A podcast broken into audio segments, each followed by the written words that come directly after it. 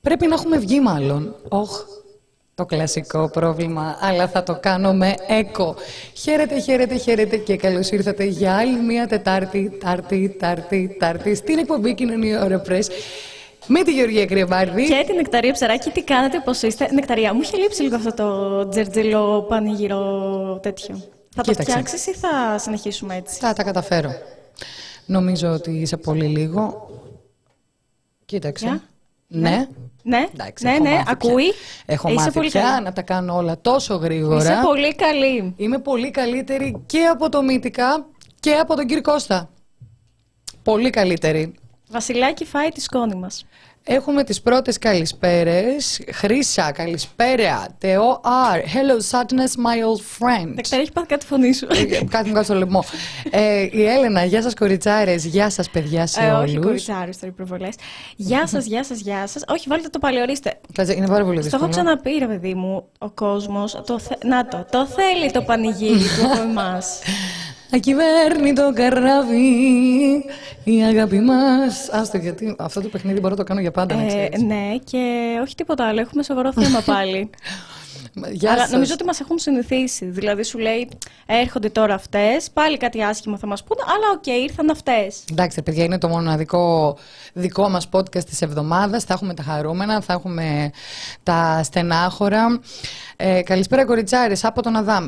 Προσπέρασα Μποζ, όχι λέει βάλτε το πάλι, το είπαμε αυτό, το έκανα. Άκης Λεωτάρης. Κάνουμε ό,τι μας λέτε λοιπόν. Κάνω ό,τι μου λέτε. Γεια σας, μια χαρά τώρα, γιατί πριν δεν ήταν καλά. Βαγγέλη Τσάνος, πουλάτε καρέκλες. Ε, Ας προχωρήσουμε. Το Κώστας, ναι, ναι, καλησπέρα από δράμα. Μας ακούνε από δράμα. Μας, μας ακούνε από τις Αμερικές και τις Ευρώπες. Η δράμα δεν θα ναι, μας ακούει. Σωστό και αυτό. Γιατί ενθουσιάστηκα με τη δράμα, δεν ξέρω. Ωραία η δράμα. Καλώς ορίσαμε στο πανηγύρι του TPP. Αυτό θα το πάρουμε ως κομπλιμέντο. Αυτό μας το είπε και ένας cultured squid. Επομένως το το παίρνω πιο πολύ στην υπόψη μου. Okay. Θεμιστοκλή Τρενταφύλου. Καλησπέρα σε όλους, όλες, όλα. Καλησπέρα και από εμάς. Παιδιά, τι κάνετε, πώς είστε, τι εβδομάδα κι αυτή; Αχ, παιδιά, εδώ κοντεύουμε να ξεχάσουμε ότι έχουμε κυβέρνηση. Κοντεύουμε να ξεχάσουμε ότι έχουμε ακρίβεια. Ερέσει! Όχι ρεσί, ρεσί νεκταρία, αλλά ερέσει, παιδιά. Να σας πω κάτι. το Δούκα. Όχι, όχι, ναι, ναι. Θα, νεκταρία, τα σχολιά σου. Παιδιά, δεν είναι απίστευτο ότι ε, ο Στέφανος Κασελάκης έχει κάνει την έννοια του τουρίστα διαφορετική. Έχει, φύγει. Έχει κάνει αρχικά τον Κυριάκο Μητσοτάκη να μην είναι τουρίστας. Του έχει πάρει ε, τον τίτλο. Λοιπόν, ο, Βέβαια... ο κύριος Κασελάκης ξεκίνησε ως τουρίστας. Ήρθε στην Ελλάδα με μισό βρακί, ένα παπούτσι, ένα τίσερτ και κατέληξε να είναι πρόεδρος του ΣΥΡΙΖΑ. μισό βρακί γιατί; Ρε παιδάκι μου, αυτοί δεν είχαν έρθει. Ναι, εντάξει. Ε. Σχήμα λόγου. Σχήμα λόγου. Ξέρω εγώ πώς έφερε βρε κοκό. Σου λέω. Γιώργος Λιάκας, πόσα βρακιά είχε μαζί το Κασελάκης; Αυτοψία στη βαλίτσα Κασελάκη. ε, ο άνθρωπος λοιπόν είναι λογικό να πρέπει να επιστρέψει πίσω στο σπίτι του, να πάρει κανένα ισόρουχο, μια κάλτσα, βρε αδερφέ. χειμωνιάτικα. Ναι, πού θα, θα ξεχειμωνιάσει και θα καλοκαιριάσει στην Ελλάδα πόσα χρόνια. Πόση ρόγα θα δούμε. Δεν έχουμε, έχουμε δει Έχουμε δει ρόγα Κυριάκου. Ήταν ναι, η, εθνική ρόγα. Τώρα θα έρθει το νέο, Κασελάκι, νέο δεν αίμα. ξέρω αν έχουμε δει. Τέλος πάντων, και να δούμε πάντως ρόγα, όπως μας ενημέρωσε ο κ. Κασελάκης, δεν είναι δική του επιλογή όλη αυτή η υπερπρόβολη. Ναι, ναι. Από την Αμερική μας το ανακοίνωσε αυτό. Εντάξει, εγώ τρελαίνω με αυτή τη δήλωση που είναι μπροστά στην κάμερα, το ζει full και είναι σε φάση ζητώ συγγνώμη από τον κόσμο, ζητώ συγγνώμη από τους Έλληνες, από τους ψηφοφόρους, από τους πολίτες της χώρας. Δεν τη θέλω αυτή την υπερέκθεση, δεν την έχω διαλέξει. Ναι, ναι, ναι. Μα να μου έρχονται οι followers και να τους κάνω decline.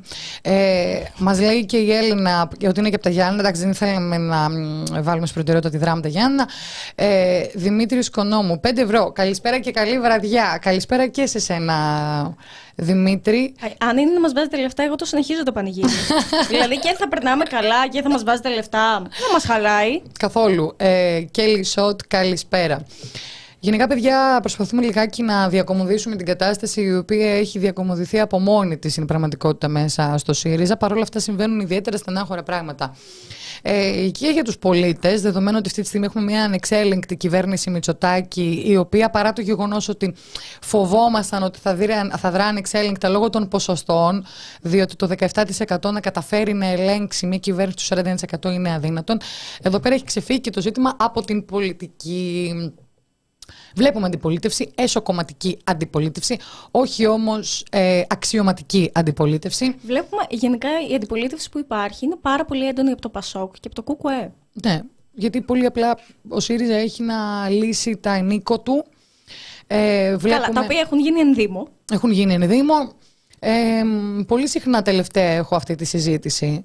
Δηλαδή, αν κρίνω σωστό το να τσακώνονται δημόσια τα μέλη του ΣΥΡΙΖΑ την ίδια ώρα που η Νέα Δημοκρατία δεν κάνει ποτέ ενδύμοτα ενίκο της, με αποτέλεσμα αυτό να έχει πολιτικό κόστος κλπ. Ωστόσο, παιδιά, προσπαθώ να μπω και στα παπούτσια του παλιού στέλεχου, στελέχους, στελέχ, στέλεχους. Πάντα είχα αυτό το θέμα με το αν πέφτεις στη λίγουσα.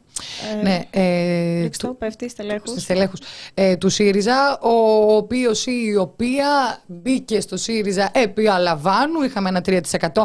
Είδαν διακυβερνήσεις, είδαν ζόρια και ξαφνικά... Αυτός έχει... τώρα πενθεί. Mm. Αυτός τώρα είναι κάποιος, το λέμε. Ε, και του παίρνει το κόμμα μέσα σε ένα μήνα. Και το κάνει έτσι το κάνει. Και σου λέει τι θα κάνω τώρα, δεν θα τα λέω δημόσια.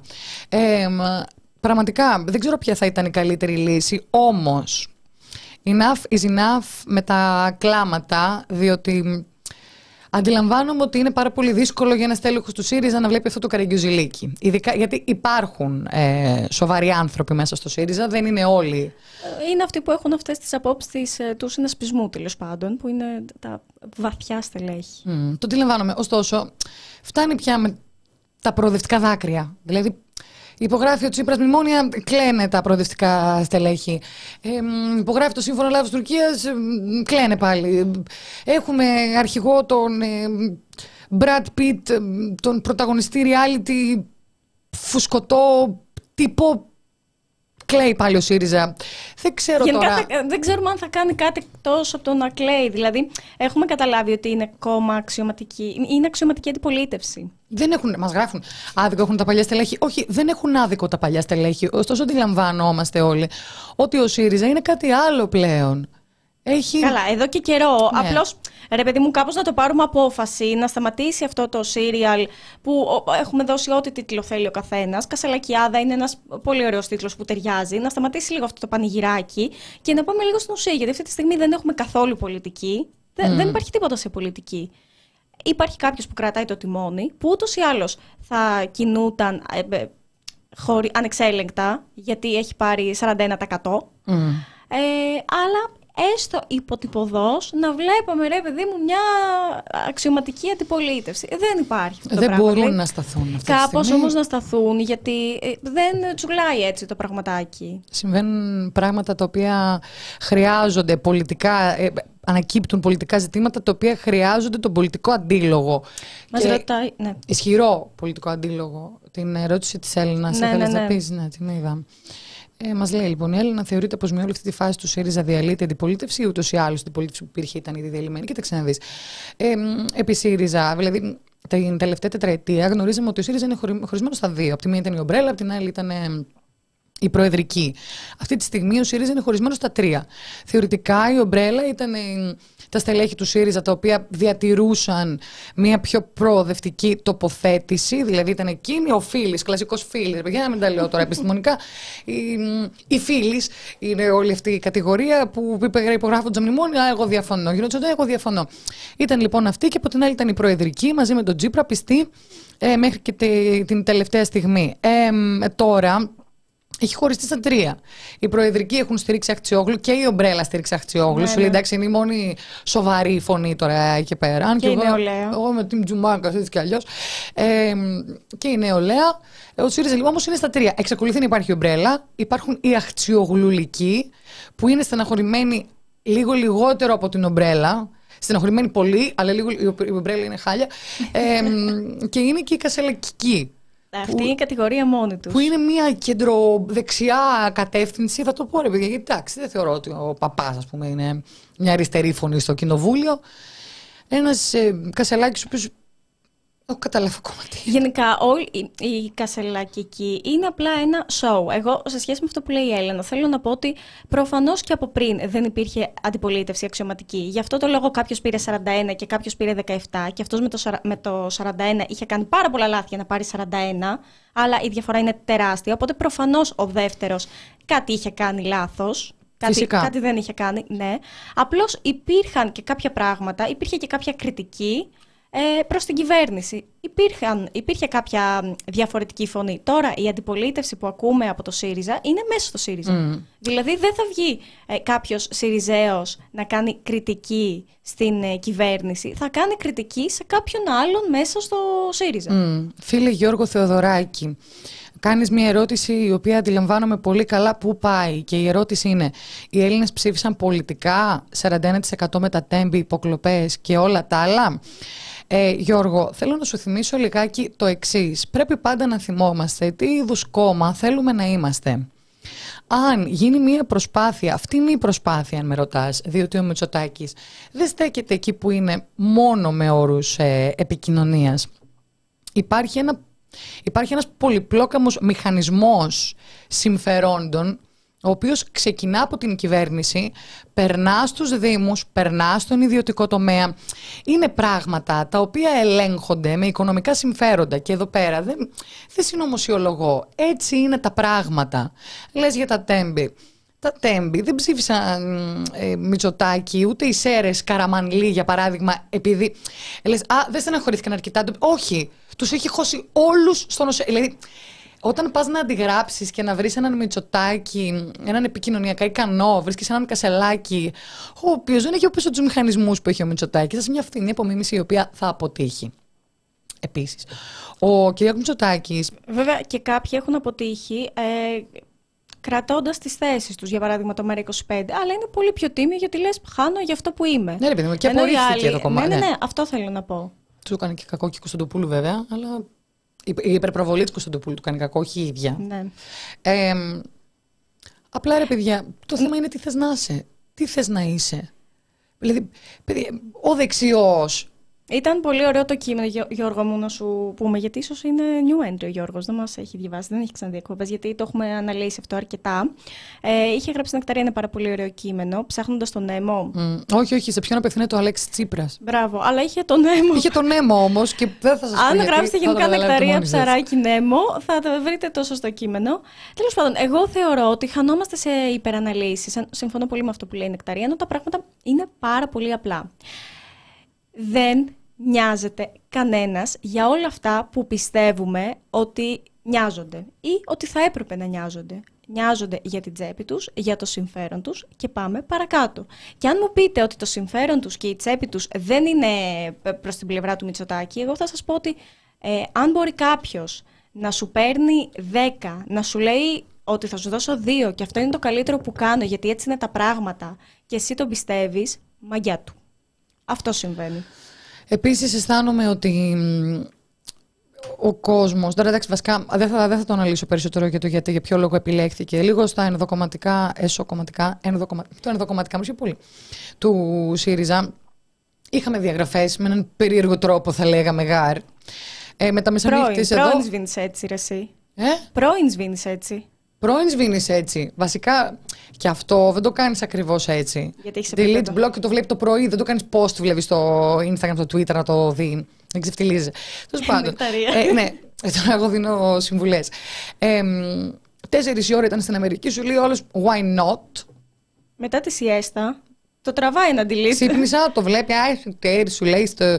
μ, Ακόμα στο- εδώ είναι αυτή. Ε; Ακόμα εδώ είναι αυτή. Φίλης Βίτσας, ούψ. και αυτό ήρθε φυσικά μετά την παρέτηση του Κούλογλου.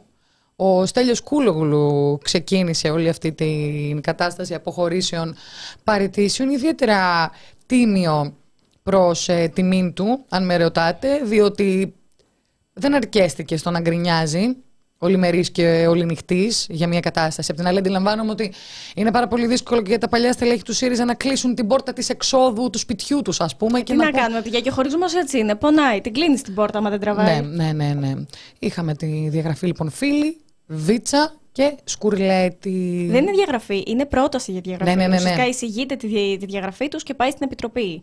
Ναι, που πρέπει να υπάρξει ένα συγκεκριμένο ποσοστό για να την εγκρίνει. Ο Φίλης ο Βίτς και ο Σκουρλέτης ουσιαστικά είναι στο ΣΥΡΙΖΑ ακόμα. Το ίδιο βράδυ είχαμε και δηλώσεις Μπαλτά, ο οποίος έλεγε στο κόντρα στην Αντάστα τη Γιάμαλη, ο οποίος έλεγε ότι έχει ξεφτυλιστεί το κόμμα και φταίει ο πρόεδρος. Ουσιαστικά περιμένω τη διαγραφή μου. Είχαμε κοινή δήλωση Αχτσιόγλου, Ηλιόπουλου και Χαρίτσι. Οι οποίοι δεν μίλησαν απλά για, για ένα απογοητευτικό περιβάλλον, μίλησαν για μια εικόνα διάλυσης του, Άκου κάτι πράγματα. του ΣΥΡΙΖΑ. Τι θα κάνει, Βλή. Γυρίζει τώρα. Νομι- νομίζω αύριο γυρίζει. Άντε, επιτέλους. Αύριο γυρίζει. Σήμερα το πρωί πήρε ε, κλεφτά το μάτι μου, γιατί μου ξέρετε τι τηλεορασάκια είμαι. Πρωινατζού. Γιώργος Λιάγκας είχε βγάλει. Τι είχε βγάλει τώρα. Εγώ θα σας πω τι έλεγε η- το σουπεράκι. Θείος Στέφανου Κασελάκη. Πλάκα Τώρα κάνεις. ήταν κοντινός, ήταν μακρινός, ήταν... Αυτό δεν το ξέρω. Γιατί Ήταν κουνιάδος ε, της γιαγιάς του. Ναι, δε- δεν ξέρω. Και εκεί κάπως ακριβώς. έτσι θείος. Ναι, είχε εμπλεχτεί λίγο η κατάσταση. Δηλαδή δεν το πολύ πιστεύω αυτό που είδα. Εν πάση περιπτώσει αυτό έλεγε. Οπότε ε, ε, στην τηλεόραση συνεχίζεται κανονικά το σύριαλ Κασελάκης, ειδικά στο Γιώργο Λιάγκα. Και από εκεί πληροφορήθηκα ότι αύριο θα γυρίσει. Αύριο ή σήμερα. Αύριο νομίζω. Και θα έχουν και την εκτελεστική επιτροπή. Θα έχουν εκεί πέρα να συζητήσουν τα δικά τους. Αλλά παιδιά, λίγο έτσι συζητήστε τα κάπως να τα βρούμε. Είναι, ε, να σου πω κάτι, είναι χωρισμός. Δεν υπάρχει. Είναι χωρισμός. Αυτό εκεί καταλήγω. Είναι, είναι όλη η διαδικασία. Απλά γιατί να τη ζει όλη η χώρα μαζί; Ναι, ναι, δεν Δηλαδή- υπάρχει αρχικά θέμα συζήτησης. Είναι ένας, ε, α, εφόσον αυτή είναι η εξωματική αντιπολίτευση, κάντε ένα. Τι να κάνουν; Νεκταρία. Καταπιείτε το. Α, να το καταπιεί. Είναι πολύ εύκολο. Ναι, ναι, ναι. Κάντε ένα Σας τέτοιο. έδειξε η νεκταρία δύο φορές. Κάντε ένα αυτό και πάμε να συζητήσουμε σε επίπεδο πολιτικής όσο μπορούμε. Παλαιστίνη λοιπόν, έχουμε μια κυβέρνηση της Νέας Δημοκρατίας η οποία στηρίζει το Ισραήλ με ό,τι αυτό συνεπάγεται για τους, εμ, για τους κινδύνους ακόμα και της, ίδια- της ίδιας μας της χώρας. Η εμπλοκή γενικώς υπό τη- το σπρώξιμο του ΝΑΤΟ όπως ακριβώς συνέβη και στην Ουκρανία που δεν είναι μέλος της Ευρωπαϊκής Ένωσης αλλά στέλναμε όπλα, στήριξη και τα φιλιά μας ε, στον κύριο Ζελένης και κάτι το οποίο κάνουμε τώρα και στον Νετανιάχου ωστόσο λίγο πιο ενεργ- ενεργά ε, είναι κάτι τέλος πάντων το οποίο μ, δεν μπαίνει σε δικασίες να εξηγήσει η κυβέρνηση. Έχουμε μια εξωματική αντιπολίτευση η οποία δεν τοποθετείται.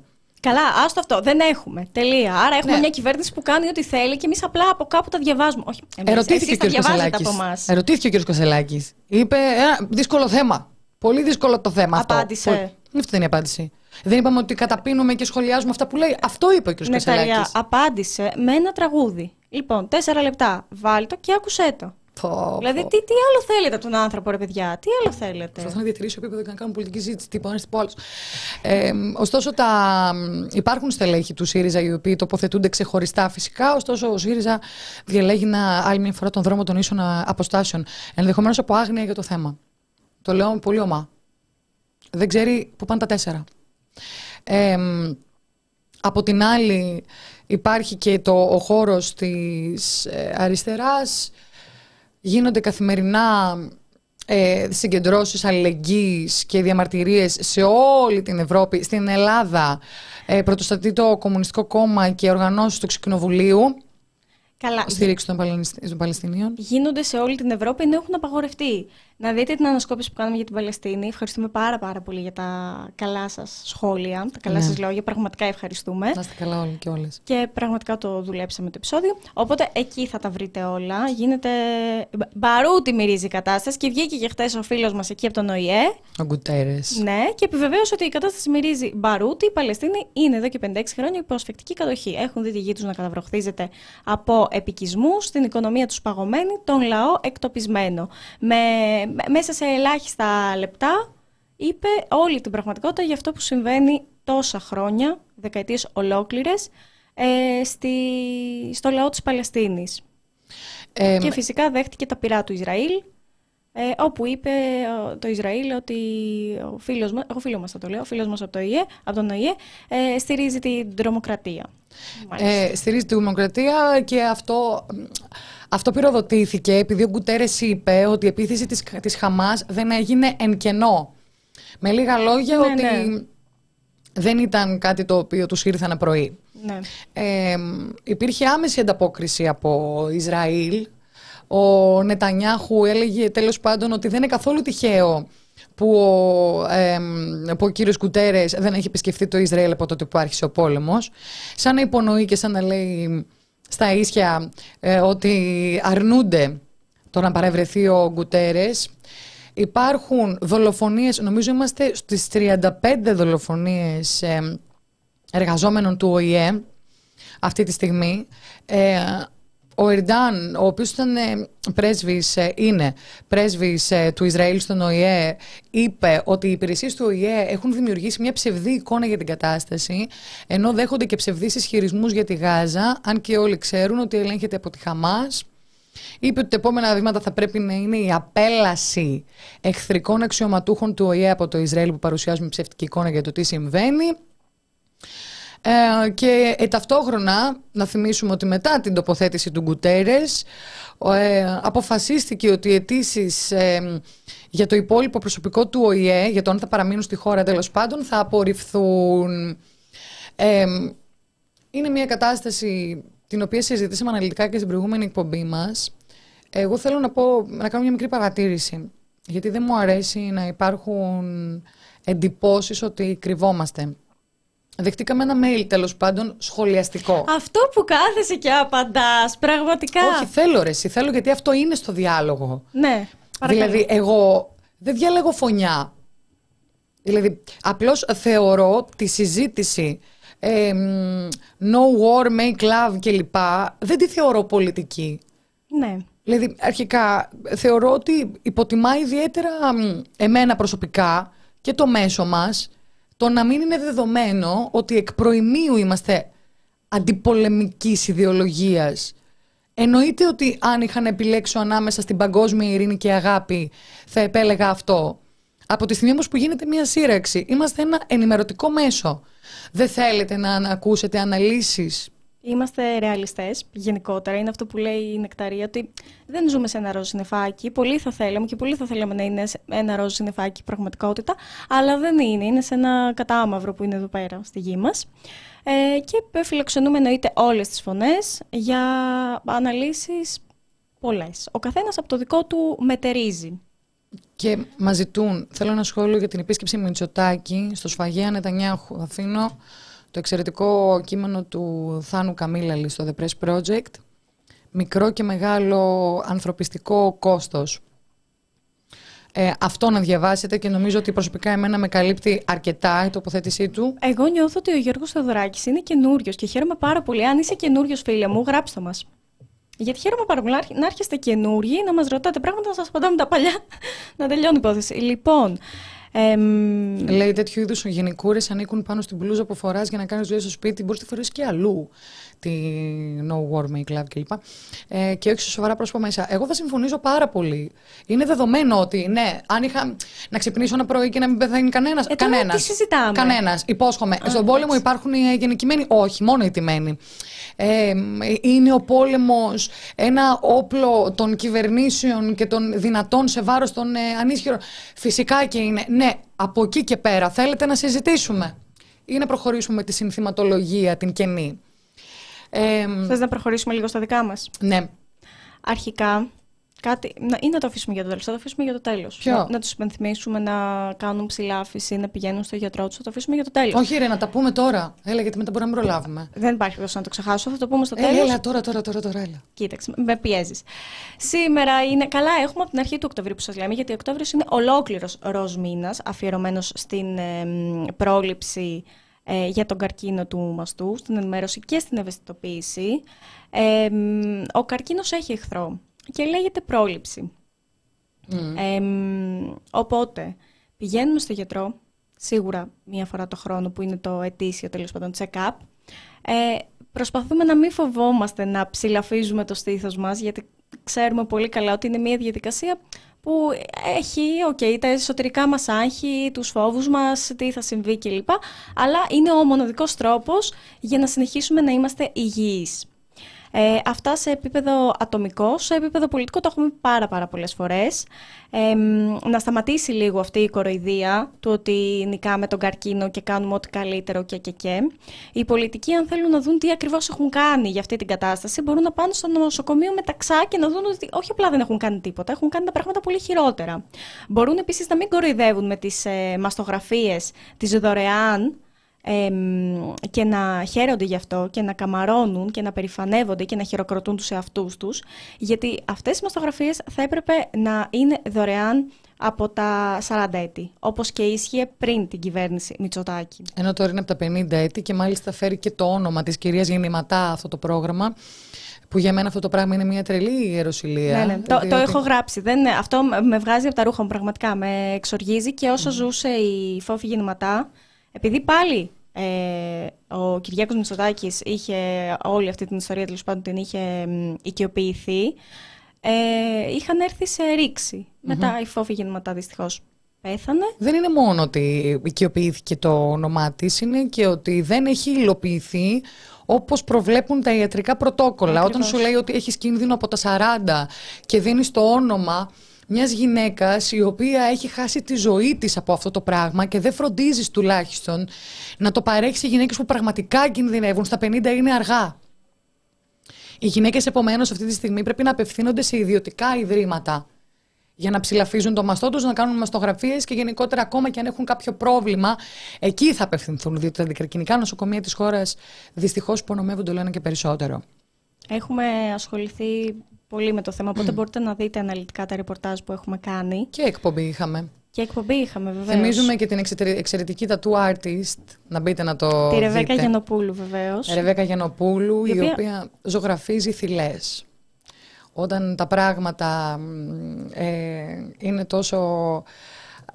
Γιατί, κοιτάξτε, είναι καλός κακός. Δεν είναι πεζό να πούμε ότι η εικόνα των μαστών μιας γυναίκας ενδεχομένως την επηρεάσει ψυχολογικά. Η Ρεβέκα χαρίζει χαμόγελα πίσω ζωγραφίζει θηλές, αληθοφανείς ε, θηλές. Είναι, είναι πάρα πολύ ωραία η δουλειά της. Να μπείτε να τη δείτε. Να τη βρείτε, την ναι. έχουμε φιλοξενήσει κιόλας. Ε, φυσικά. Και δράσεις έχουμε παρακολουθήσει. Έγινε και συγκέντρωση διαμαρτυρίας ναι, ναι. έξω από το Υπουργείο Υγείας με αφορμή την Παγκόσμια ημέρα του καρκίνου του μαστού.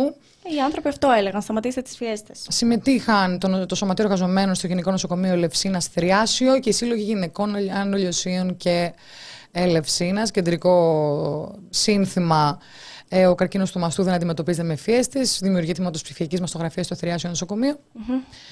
Και ε, να εξοπλιστεί το Θριάσιο Νοσοκομείο με το ψηφιακό μαστογράφο και μαγνητικό τομογράφο και να ενισχυθεί το ακτινοδιαγνωστικό τμήμα με ιατρικό και παριατρικό προσωπικό για το συστηματικό δωρεάν προληπτικό έλεγχο των γυναικών της Δυτική Αττικής.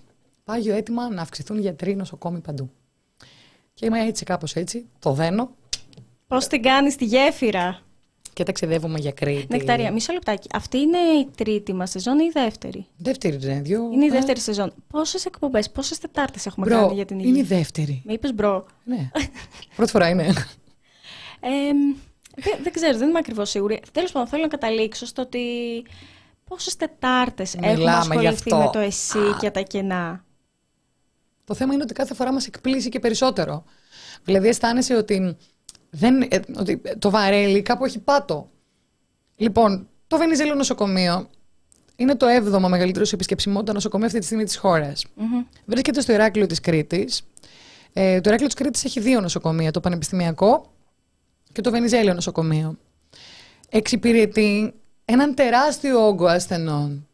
Διότι και η επαρχία, καλός ή κακός, ε, με η πρωτοβάθμια ε, φροντίδα, πώς γνωρίζετε, είναι και εκείνη σε ένα, νεογνώ, σε ένα νεογνώ στάδιο, ε, με αποτέλεσμα όσοι χρειάζονται τακτικά ε, ή έκτακτα χειρουργία να πηγαίνουν στα δύο νοσοκομεία του Ηρακλείου, τα οποία εφημερεύει πότε το ένα και πότε το άλλο. Δεν είναι δηλαδή ότι οι πόρτες είναι διάπλατα ανοιχτές καθημερινά. Ε, όχι, παιδιά, στην Ελλάδα είμαστε, σας παρακαλώ. Πολύ συχνά έρχονται και πολίτες του Ρεθύμνου, του Λασιθίου, αρκετές φορές και των Χανίων, όταν το νοσοκομείο των Χανίων δεν μπορεί να εξυπηρετήσει τα περιστατικά του.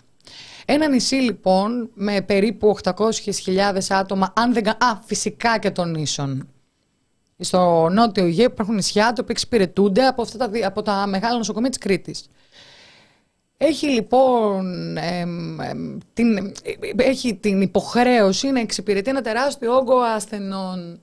Η κυβέρνηση όμως, όπως, γιατί αυτό δεν είναι και κάποιο μυστικό πλάνο της κυβέρνησης Νέας Δημοκρατίας, είναι υπέρ της ιδιωτικής υγείας. Όλοι γνωρίζουμε ότι πριν από την ιδιωτικοποίηση έρχεται ο εξευτελισμός του δημόσιου τομέα. Φυσικά και έχει πολλά και πολύ καλά ιδιωτικά νοσοκομιακά ιδρύματα η Κρήτη. Αυτό συζητάμε; Νομίζω όχι. Ε, θες να μπούμε στην κουβέντα με τον καλεσμένο μας ή θες να... Βασικά Κάνει λίγο και εσύ την εισαγωγή που το έχεις δει Παραδόξως πιο πολύ από μένα, παρόλο που είμαι εκεί. Ναι, η αλήθεια είναι ότι είναι ακριβώς αυτό που είπες, ότι πριν την ιδιωτικοποίηση, για να πάμε δηλαδή σε αυτό, ε, υπάρχει εξαθλίωση. Και σχεδόν πάντα στο ΕΣΥ ξεκινάει με τον ίδιο τρόπο, δηλαδή με τη διακοπή ε, χειρουργείων. Είναι νομίζω το πιο βασικό. Δεν ξέρω, έχουμε κάνει πάρα πολλές συζητήσεις, πάρα πολλές αναλύσεις. Νομίζω αυτό που μας λένε πάντα και συνέχεια είναι αυτό. Τα χειρουργία, τα χειρουργία. Το είδαμε και στην πανδημία mm. πώς είχαν πάλι διακοπή. Οπότε έχουμε στις αρχές Οκτωβρίου τη διακοπή των προγραμματισμένων χειρουργείων. Ε, και μετά ανεστάλλει και η λειτουργία των τακτικών και απογευματινών ιατρίων. Το διαβάζω ακριβώς από την ανακοίνωση των εργαζομένων. Ε, αυτό είναι το κερασάκι στην τούρτα σε μια τούρτα που έχει τρομερές ελλείψεις σε, σε υλικά, σε γιατρούς προφανώς. Και, και νοσηλευτικά και σε, χέρια. Και σε λοιπόν υγειονομικό προσωπικό, ναι, σωστά. και ξεκίνησαν κινητοποιήσεις, ξεκίνησε ένας κακός χαμός κάτω, οπότε 17 Οκτωβρίου, γιατί σε αυτή τη χώρα πρέπει να γίνει ο κακός χαμός για να αποφασίσει η κυβέρνηση να κάνει κάτι και να κάνει κάτι για τα μάτια του κόσμου. Στις 17 Οκτωβρίου ο Υπουργός Υγείας Μιχάλης Χρυσοχοίδης ε, απολύει τη διοίκηση του νοσοκομείου. Το θέμα είναι ότι οι κινητοποιήσεις συνεχίζονται. Έχει συσταθεί και μία επιτροπή από τους εργαζόμενους, ειδικά γι' αυτό που οργανώνουν τέλος πάντων τις κινητοποιήσεις. είναι πρωτοφανής η, η μαζικότητα, νομίζω, γιατί εσύ ξέρεις και καλύτερα την περιοχή, εμείς που δεν ξέρουμε καθόλου από Ηράκλειο, ας πούμε, το βλέπουμε απλά στις φωτογραφίες που είναι δρόμοι πλημμυρισμένοι. Ναι, και είναι και στενάχωρο ότι η δημοσιογραφική κάλυψη ήταν πραγματικά ανύπαρκτη. Δηλαδή, όλοι περιορίστηκαν στη τοποθέτηση του Χρυσοχοίδη, ακόμα και τα πιο προοδευτικά μέσα, ενώ το άλλο δυστυχώς δεν ακούστηκε τόσο όσο έπρεπε. Εγώ θέλω να διαβάσω λιγάκι την ανακοίνωση του Χρυσοχοίδη. Εννοείται μέσω Twitter, γενικά ε, Twitter, TikTok, αυτή η φασούλα της πολιτικής τοποθέτησης μέσω των social media και ως εκεί, χωρίς κάποια συνέντευξη τύπου, χωρίς κάποια εμφάνιση και κύρια ζητήματα σε μέσα ενημέρωσης, έχει γίνει μια κανονικότητα η οποία δυστυχώς είναι βιστοπία. Δεν έχει εμφανιστεί ο κ. Χρυσοχοίδης να συζητήσει για τα προβλήματα του Βενιζελίου νοσοκομείου. Έκανε την ανάρτησή του στο Twitter και την έκανε με ελαφρά. Είπε λοιπόν, ανακοίνωσα από την ε, Κρήτη Δέσμη έκτακτων μέτρων για την άμεση αποκατάσταση της λειτουργίας των χειρουργείων στο Βενιζέλιο, Πανάνιο Γενικό Νοσοκομείο Ρακλείου. Προχωράμε άμεσα στην ένταξη για ένα τρίμηνο ιδιωτών αναισθησιολόγων στο δυναμικό του νοσοκομείου, ώστε να λειτουργούν τέσσερα χειρουργικά τραπέζια, προκειμένου να αποκατασταθεί η λειτουργία των χειρουργείων και να εκτελούνται χωρίς καθυστέρηση. Επιπλέον, προωθούμε την άμεση ενίσχυση του ιατρικού προσωπικού του νοσοκομείου με έκτακτες προσλήψεις, με fast track διαδικασίες, όπου έχουν καταγραφεί κενά, ώστε να καλυφθούν άμεσα και να αντιμετωπιστούν τα προβλήματα. Εγώ, παιδιά, εδώ πέρα, όταν διαβάζω ένταξη ιδιωτών αναισθησιολόγων, δεν ξέρω αν καταλαβαίνετε τι λέει, freelancers αναισθησιολόγοι που θα απασχολούνται με μπλοκάκι, τίτλο κτήσης, ε, έργο, κατάλαβες, ε, για να πηγαίνουν και να καλύπτουν τα κενά. Και μετά λέει Επιπλέον, προωθούμε την άμεση ενίσχυση του ιατρικού προσωπικού του νοσοκομείου με έκτακτες προσλήψεις, με fast track διαδικασίες όπου έχουν καταγραφεί κενά. Δεν έχουμε ακούσει τοποθέτηση. Γιατί, ποιο είναι το θέμα; Πάντα ανακοινώνονται προσλήψεις οι οποίες είναι μηδαμινές σε σχέση με τις ανάγκες. Ούτε νούμερα, ούτε συγκεκριμένες πληροφορίες. Και οι γιατροί εξακολουθούν και είναι στα κάγκελ. Επομένως, Επίσης υπάρχει αυτό που είναι το, το βασικό θέμα, είναι ότι υπάρχουν και τα μπαλώματα με μετακινήσεις. Α, πολύ κλασικό. Καλά, και όταν λέμε μετακινήσεις, ειδικά στα νησιά το έχουμε δει, από το ένα νησί στο άλλο νησί, λέει ο παθολόγος, έτσι, κολυμπώντας, ναι, ναι. Λοιπόν, θέλεις να βάλουμε τους ειδικούς να μας τα πούν. Ναι, ναι, ναι, ναι. Να κάνουμε ένα break και επανερχόμαστε.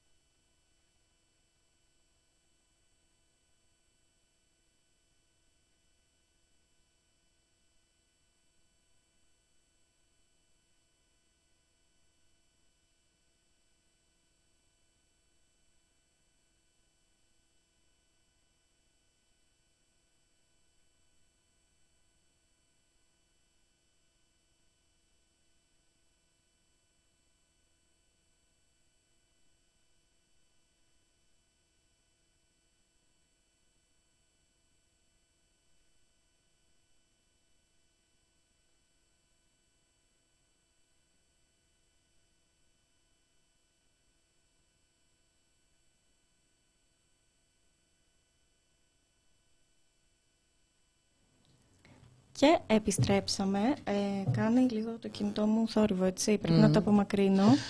Και έχουμε μαζί μας τον Γενικό Γραμματέα της Ένωση Εργαζομένων Βενιζελίου Νοσοκομείου, Τάσο Θελερίτη. Μας ακούει ο κύριος Θελερίτης. Καλησπέρα σας. Καλησπέρα και σε εσάς. Ευχαριστούμε πάρα πολύ που είστε μαζί μας, έτσι να μας βοηθήσετε και λίγο με αριθμούς και δεδομένα, γιατί το νοσοκομείο κάτω είναι υποκατάρρευση. Μας ακούει ο κύριος Θελερίτης. Σας ακούω μεγάλη προσοχή. Πιάνω το ακουστικό μου γιατί είμαι καθοδόν. Ναι. Κύριε Θελερίτη, εγώ θέλω να, ξεκιν... θέλω να ξεκινήσουμε λιγάκι ε, από το πότε ξεκινήσατε να παρατηρείτε τα προβλήματα των ελλείψεων τα οποία μαθηματικά, νομοτελειακά θα οδηγούσαν σε πάυση έκτακτων και τακτικών χειρουργείων. Πότε ενημερώσατε την πολιτική ηγεσία για αυτά τα προβλήματα και πότε αντέδρασε με την ε, απομάκρυνση του διοικητή; Κυρία Ψαράκη, ε, καταρχάς σας ευχαριστώ για την πρόσκληση. Γιατί ε, παρότι δεν έχουμε μιλήσει, έχουμε βέβαια ε, άλλη μια φορά σαν σωματείο, έχουμε κάνει παρέμβαση και σας ευχαριστούμε γι' αυτό με τον ειδικευόμενο το Μάιο, αν θυμάστε ναι, ναι, ναι. ναι. Τότε ήταν και η πρώτη επαφή μας και σας ευχαριστούμε πάρα πολύ γιατί είναι πολύ σημαντικό να έχουμε βήμα και να μπορούμε να, ε, να εκφράζουμε τις απόψεις μας, αλλά κυρίως να ακούγονται στην κοινωνία γιατί ε, πιστέψτε με ότι μιλάμε πάρα πολύ καιρό αλλά δυστυχώς δεν έχουμε αυτή τη δυνατότητα.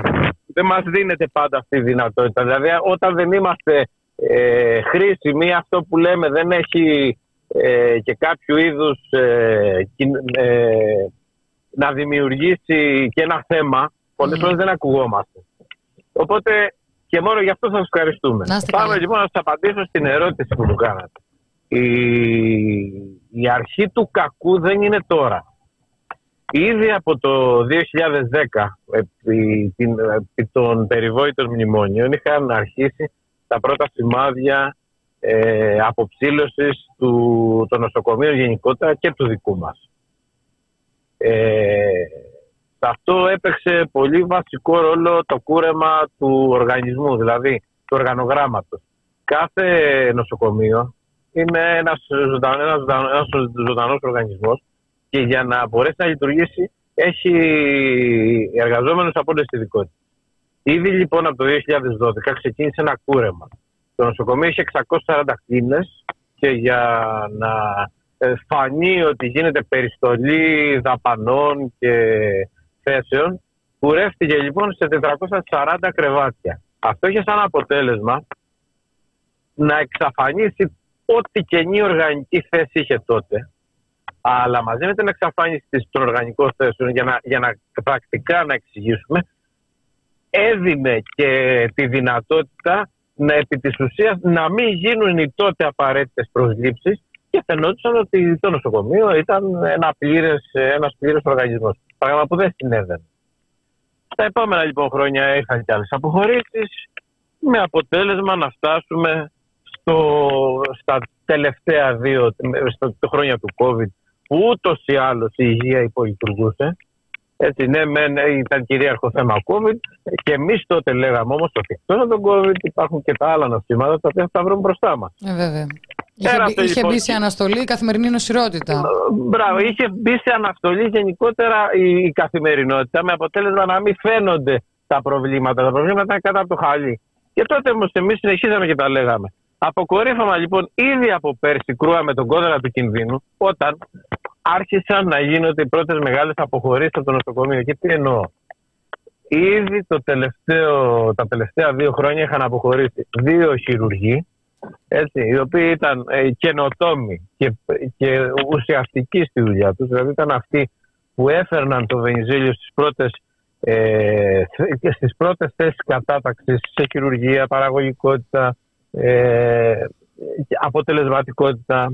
Παρετήθηκαν λόγω των ε, συνθήκων και του φόρτου. Α, αυτοί παρετήθηκαν, οι, οι, οι, δύο χειρουργοί έφυγαν διότι επί της ουσίας δεν είχαν τον απαιτούμενο χειρουργικό χρόνο προκειμένου να εξυπηρετήσουν τον όγκο των, ε, ε των περιστατικών που ειχαν Με λίγα λόγια, ήδη υπολειτουργούσε το, το σύστημα και ήδη είχαμε και την πρώτη παρέτηση αναισθησιολόγου μαζί με τις συνταξιοδοτήσεις πριν από δύο χρόνια λόγω της υπερ, υπερεφημέρευσης.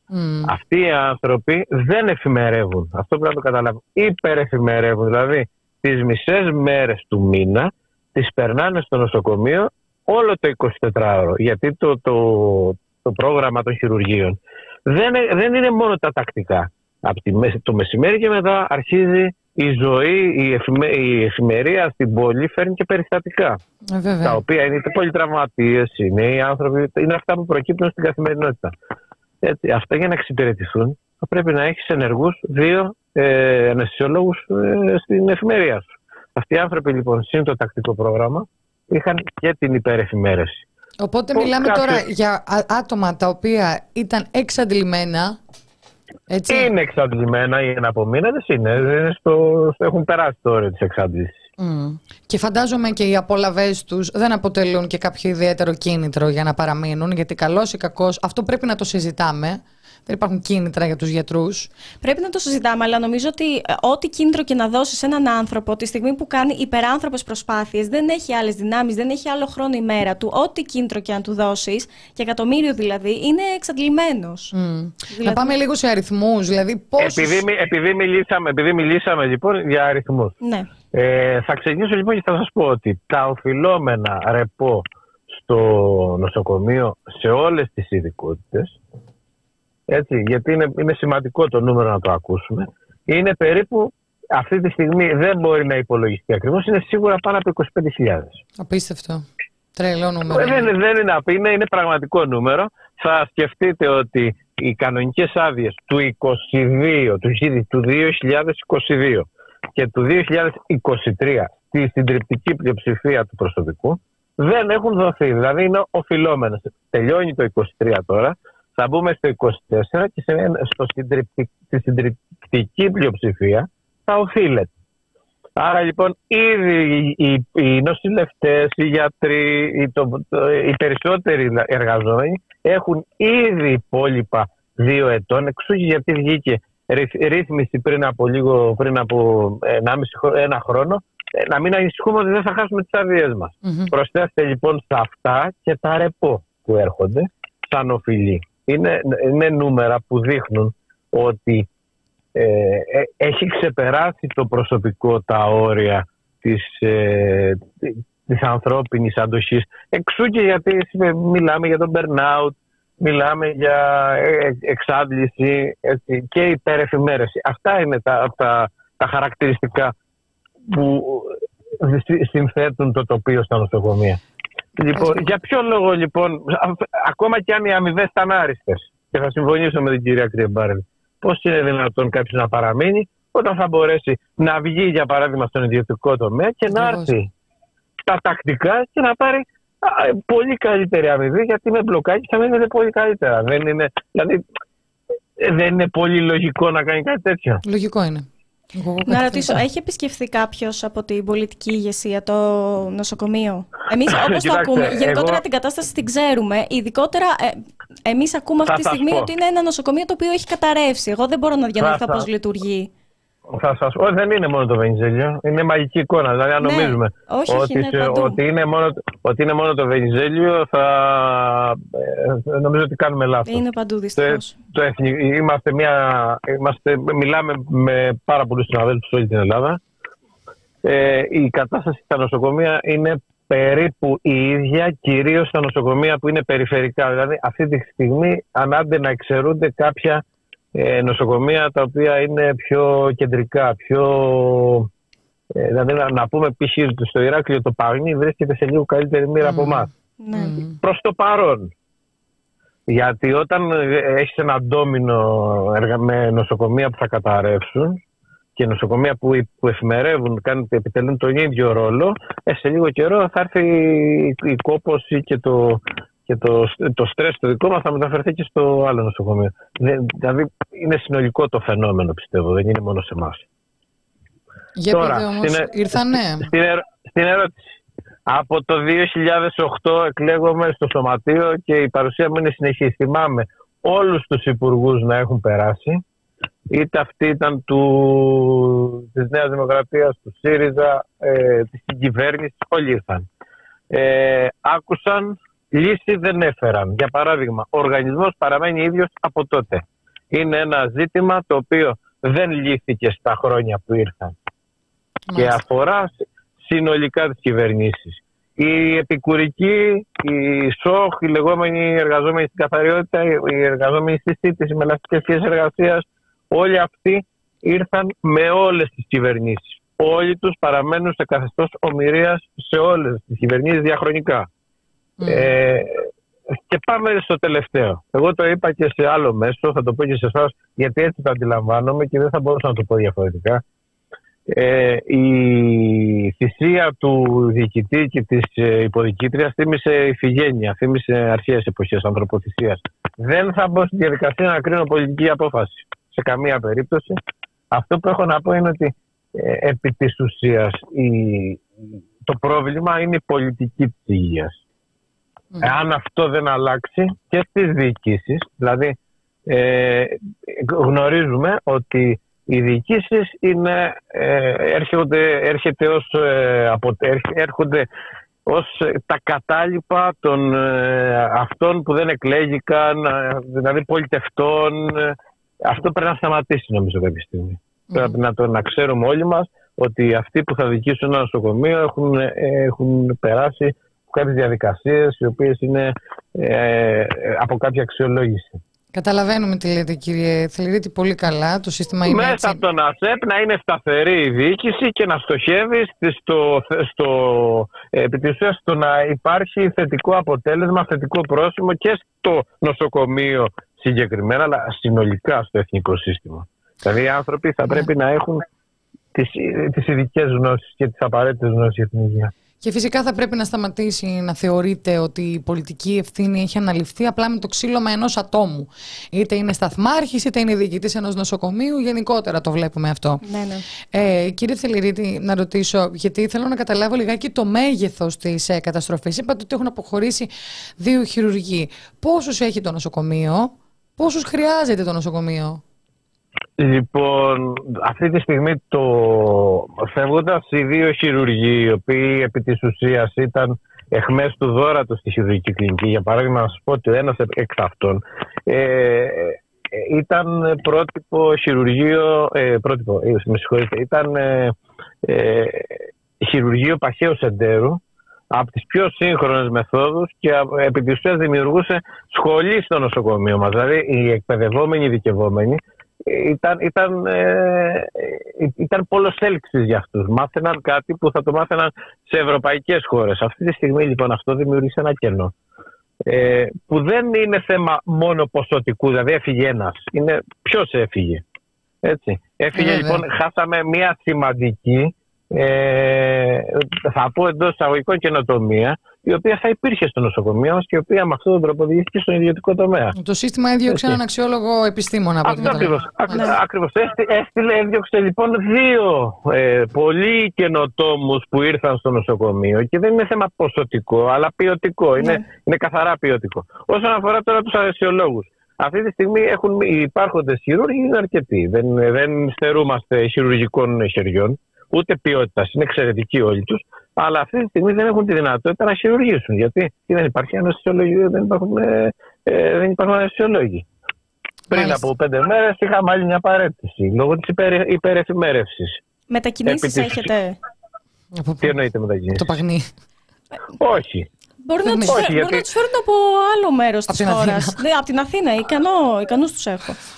Ναι, ωραία. Αυτό που θα φέρεις από την Αθήνα δεν θα λείψει από κάπου άλλο. Αυτό, είναι, αυτό, αυτό. Ε, είναι και αποκομμένη η Κρήτη. Εδώ πέρα τον μπαλώνουν, κύριε Θεληρίτη. Φεύγει όλο στο Θριάσιο, τρέχει στον Ευαγγελισμό, φεύγει από εκεί πέρα, τρέχει στο ναι. Αττικό. Ενώ στην Κρήτη δεν μπορείς να τον μπαλώσεις. Αυτό είναι μακριά. Τους δυσκολεύει η θάλασσα. Ναι.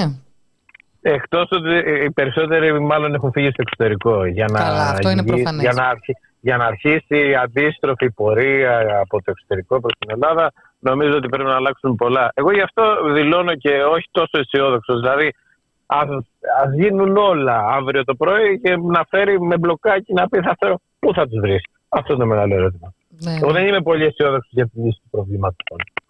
Για πείτε όμως για τους αναισθησιολόγους, δεν έχουμε ούτε έναν; Όχι ούτε έναν, έχουμε τόσους όσους αυτή τη στιγμή για να λειτουργεί επί σε επίπεδο ε, ασφαλή, με ε, προσωπικό ασφαλείας. Στο όριο δηλαδή, είμαστε. Δεν μας στο όριο, ναι, ναι, όχι στο όριο, ναι, είμαστε στο όριο και ακουμπαγίζουμε το μείον. Πάμε κάτω από το όριο ε, ασφαλείας πλέον, ναι. Οπότε έχουν, όταν λέμε έχουν σταματήσει, εννοούμε, για να καταλάβω, ε, είναι τεράστιες οι λίστες η αναμονής. Επομένως, τους λέμε. Οι λίστες αναμονής είναι ενδεικτικό και αυτό. Δηλαδή, αν θέλετε να μιλάμε με τη γλώσσα της αλήθειας. Ε, η, η λίστα αναμονής είναι σχετικά. Τα νούμερα πάντα είναι σχετικά. Είναι, αλλάζουν μέρα με τη μέρα. Η ουσία είναι άλλη. Ότι ενώ πριν από δύο χρόνια μπορούσαμε να φτάσουμε, είχαμε φτάσει να δουλεύουμε και έξι χειρουργικά κρεβάτια, αυτή τη στιγμή Είμαστε κάτω από το 2. Πρακτικά λοιπόν όταν είχες ένα πρόγραμμα το οποίο είχε μευτικά, οφθαλμολογικά, ε, χειρουργικής, χειρουργικής, ορθοπαιδικά, καλύπταμε όλο το φάσμα των χειρουργικών επεμβάσεων. Αυτή τη στιγμή έχει, ε, έχει πλέον μειωθεί η δυνατότητα εξυπηρέτησης όλων αυτών των, των ε, ειδικοτήτων με αποτέλεσμα οι άρρωστοι να μην έχουν πρόσβαση στη, στη, στη χειρουργική θεραπεία. Μάλιστα. Ε, δηλαδή είναι, είναι, καθαρά ε, πλέον ε, ε, λειτουργικά ο χειρουργικός τομέας, αν δεν βρει ανεσιολόγου, δεν θα μπορεί να λειτουργήσει. Είναι απλά. Είναι, είναι σαν να έχεις το όχημα και να μην έχεις τα καύσιμα. Να σας ευχαριστήσουμε πάρα πολύ. Πάρα πολύ, κύριε Θεληρίδη, εκτός αν θέλετε να προσθέσετε. Όχι. Εμείς εμείς θέλουμε να σας ευχαριστήσουμε γιατί η συμβολή σας είναι σημαντική να μας δίνετε βήμα. Όποτε μπορούμε στη διάθεσή σας και ελπίζουμε την επόμενη φορά που θα τα ξαναπούμε να είναι λίγο καλύτερα τα πράγματα. Μακάρι. Και εγώ το ελπίζω. Θα κατέβω και Κρήτη για μια μικρή αυτοψία. Κοντά είναι τα κοντοζυγώνουν τα Χριστούγεννα. Ελπίζω να σα. και να έχουν βελτιωθεί κάπως τα πράγματα. Μακάρι να είστε καλά. Σας ευχαριστούμε. Γεια σας. Καλή συνέχεια. Γεια σας. Ήταν λοιπόν ο Τάσος Τελερίτης, Γενικός Γραμματέας της Ένωσης των Εργαζομένων του Νοσοκομείου. Κοίταξε να δεις. Ε, το, το ζήτημα είναι πολιτικό ζήτημα. Ε, Όμως δεν μπορούμε να μην παραδεχόμαστε. Αυτή τη στιγμή το ζήτημα δεν είναι αντιπολίτευση στη Νέα Δημοκρατία.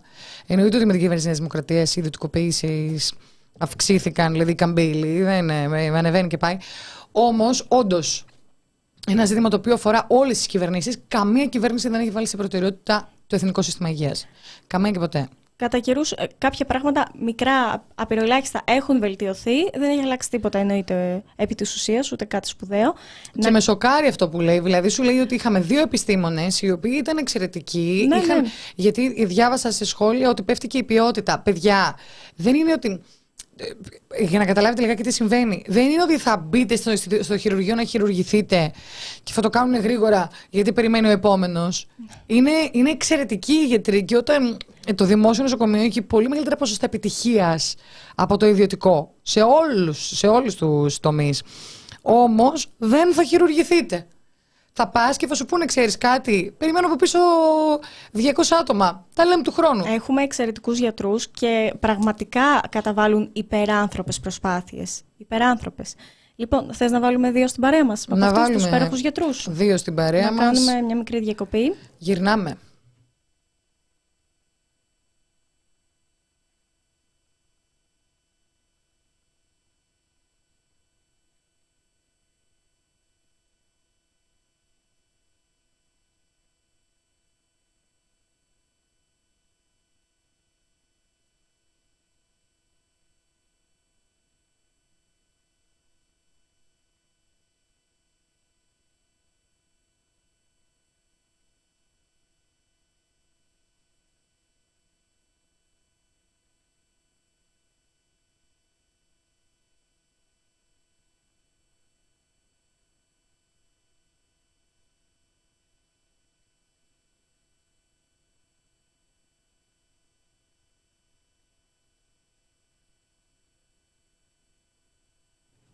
Και επιστρέψαμε να βάλουμε στην παρέα μας τον γιατρό νούμερο 1, γιατί θα έχουμε δύο μαζί μας. Γιώργος Μακρύς, γιατρός ειδικευόμενος νευρολογίας. Ελπίζω να μας ακούει.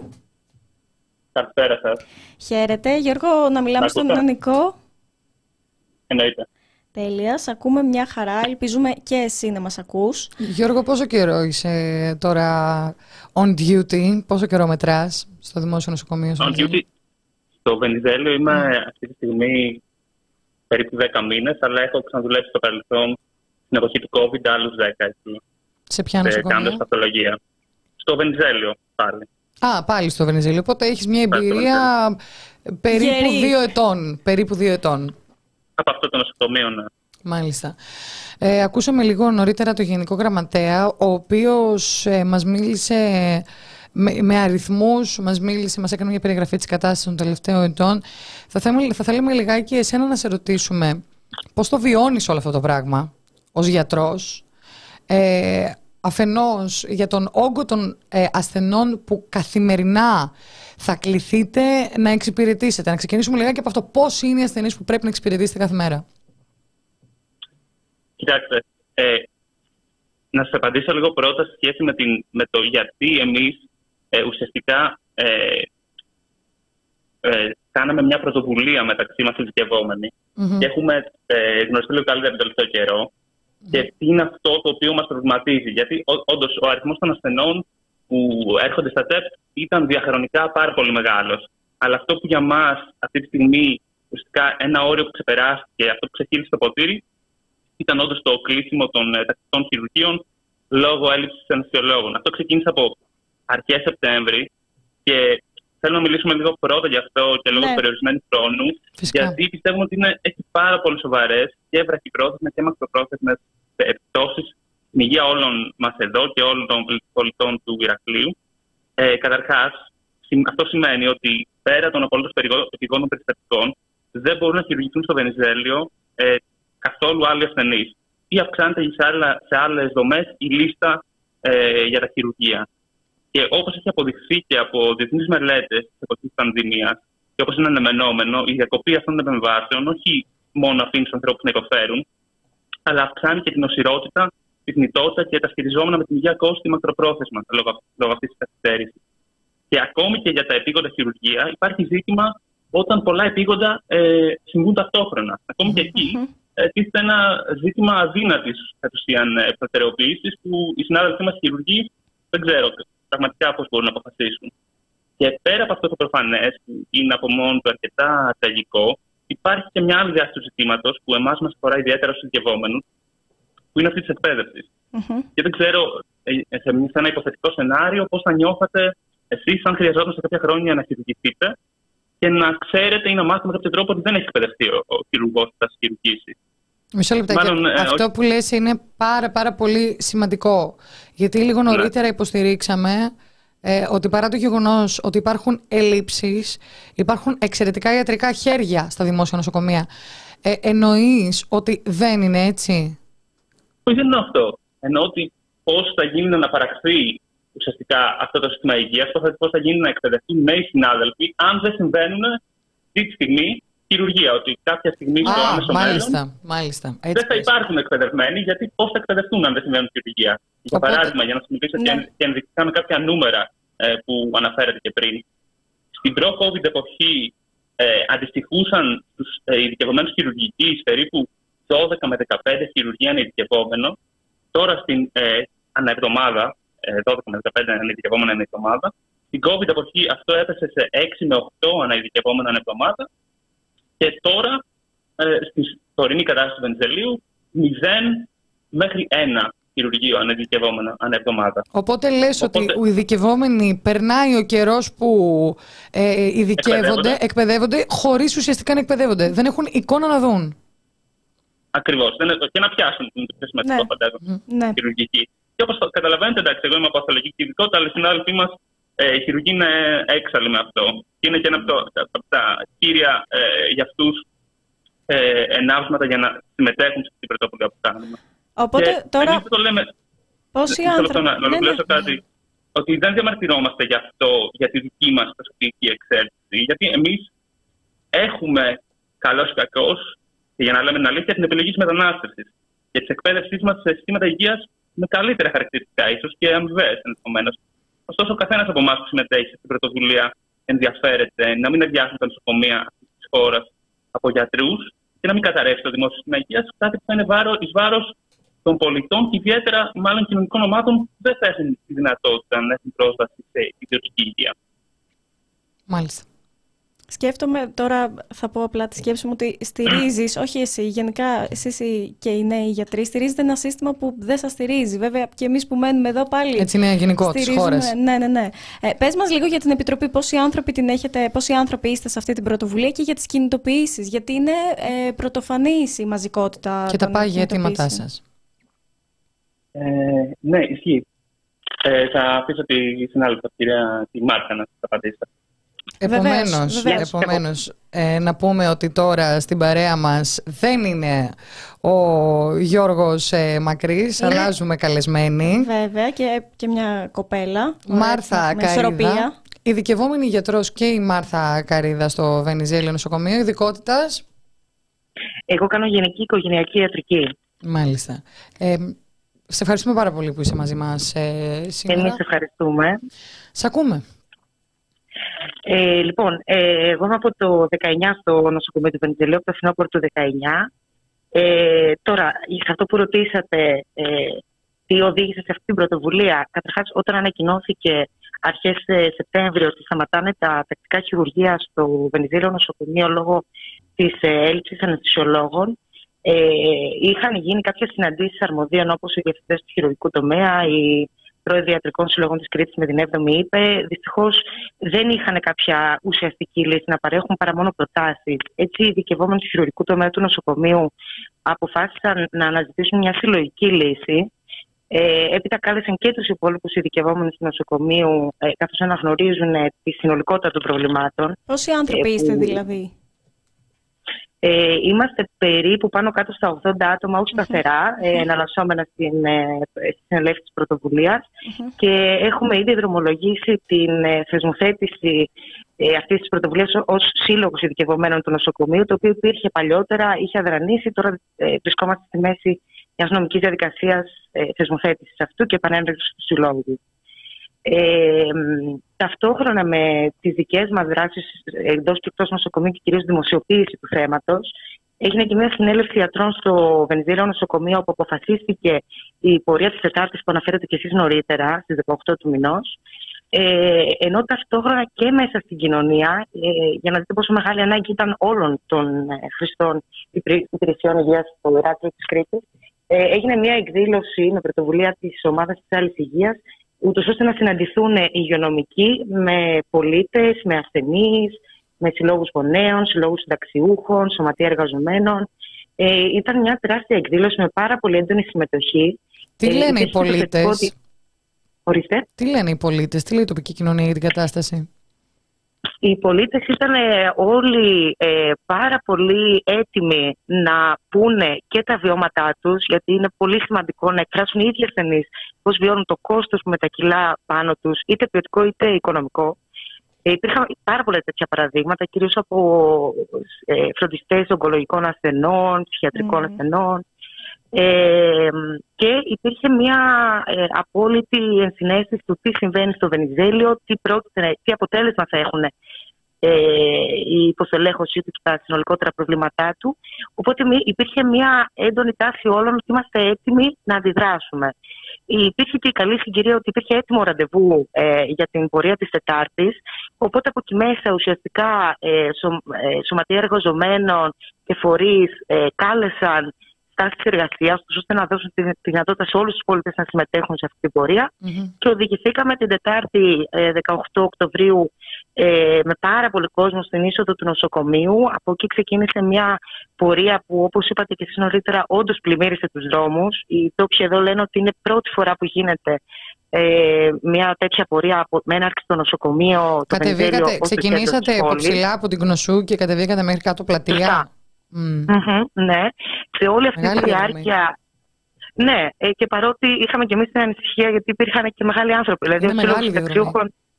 Ναι, είναι μεγάλη διαδρομή. Ε, Παρ' όλα αυτά, υπήρχε πάρα πολύ έντονο παλμός, ε, μεγάλη συγκίνηση, καθώς στην πορεία της υπήρχε κόσμος στους δρόμους που φώναζαν μαζί μας, έμπαιναν στην πορεία.